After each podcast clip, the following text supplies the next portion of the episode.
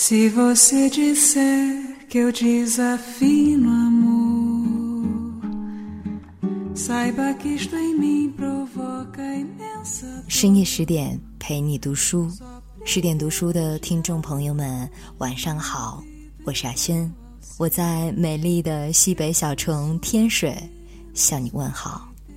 今晚我们来分享欧阳奋强老师的作品《小旭想你》。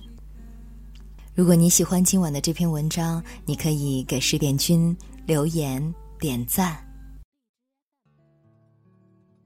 今年是《红楼梦》开播三十周年，也是小旭去世的第十个年头。他一生只演了三四部戏，却让观众永远记住了那个弱不禁风、梨花带雨的林黛玉，也记住了他。都说小旭是为林黛玉而生的女子，她塑造的林黛玉不可复制，此话不假。导演王扶林说：“演林黛玉后，肯定演不了其他角色，因为她太像林黛玉。林黛玉已经是小旭的个性了。”小旭后来在电视剧《家春秋》里扮演梅表姐。没能超越林黛玉，便心生退意。他说：“《红楼梦》给我开启了一扇大门，同时，也给我关上了这扇门。”后来，小旭去了长城国际广告公司，第一个大客户就是大名鼎鼎的五粮液集团。说到酒，我和小旭之间还发生过一件趣事。有一次，我去北京看望他。他打趣我：“我送你一瓶酒，分享我的成绩。”回到成都，我宴请朋友，打开盒子，拿出那瓶酒，一看就傻眼了，空瓶子。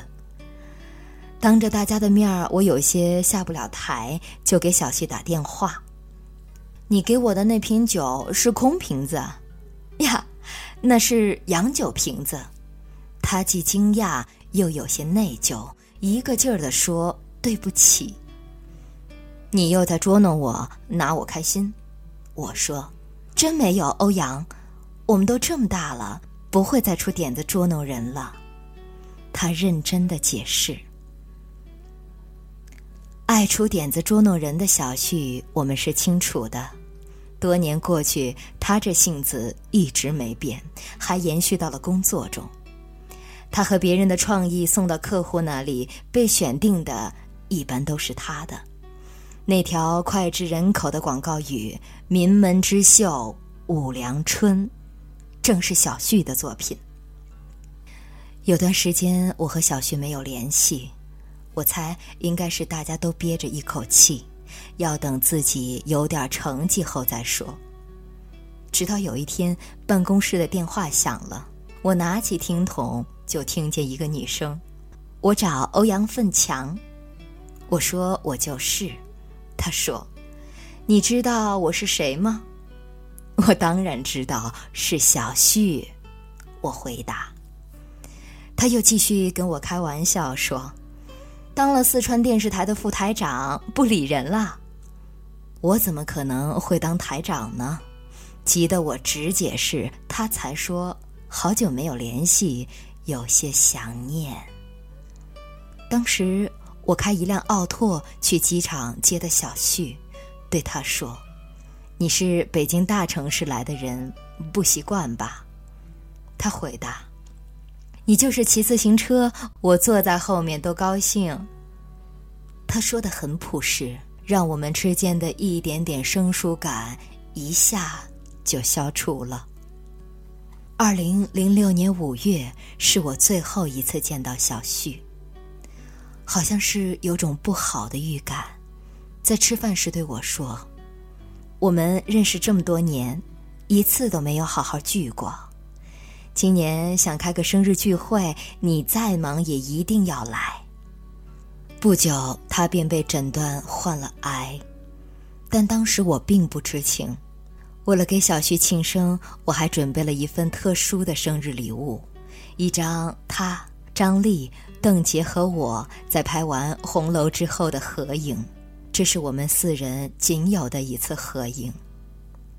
小旭生日那天，我没有收到聚会消息，我想是他太忙，便给他打了个电话，想把照片寄给他。电话那端，小旭顿了几秒，说：“正月你到北京再送给我吧。”后来我才知道，当时的他已在长春百国兴隆寺开始了修行。初五，我在西昌琼海接到邓杰的电话，说小旭要在长春出家，让我劝阻他。我一怔，打他电话已经关机。朋友跟我说，小旭出家那天天晴气和，祥光普照。落发后的小旭虽姿衣不洗，洗尽铅华，却依然清丽鲜美，如娇花照水，弱柳扶风。出家后，为避开北京的众多媒体，小旭去了深圳。在那里，他每天学法念经，有时候晚上睡不着就写经。二零零七年五一节之后，小旭便起不了床了。五月十一日，他出现脉搏微弱等症状。不久，我接到很多电话，说小旭是因为癌症才出家的，我很生气。小旭出家是想寻找一方自己的净土。怎么可能因为癌症出家呢？我了解他的性格，他曾经对我说：“和你在一起，我是最轻松的。”在我面前的他非常真诚直率，然而当时和我在一起的袁梅却告诉我：“是真的，小旭是癌症晚期。”听到“晚期”两个字，我脑子一片空白。赶紧拨打小旭的电话，依然关机。后来，我怀着忐忑不安的心情赶往山东临沂拍戏。这时，隔三差五便有媒体传来消息说小旭去世了。我一点儿都不相信。但要命的是，邓杰的电话打来了。黛玉，小旭去世了，离开了人世。离开了我们，怎么可能？小旭就这么走了？我马上把手机关了，不想接听任何人的电话。等我平复心情，面对小旭离世的现实后，打开手机，不断有记者打来电话，问我得知小旭去世的消息后是怎样的心情。我一句话都说不出来。也不知道还能说些什么，避开人群，我和太太一起祈祷，希望小旭在天国一切安好。小旭是在深圳出殡的，但因为工作和其他的事情，令我无法前往。那个时候，我只能哀叹：难道我们真的就应验了宝黛一场？却不能见到最后一面的魔咒吗？我的缺席导致了许多负面新闻的出现，大家没有看到想看的宝黛生死之隔的桥段，有人觉得我无情无义，只有一个朋友写的文章道出了我当时的心情。欧阳奋强的沉默，不是冷漠。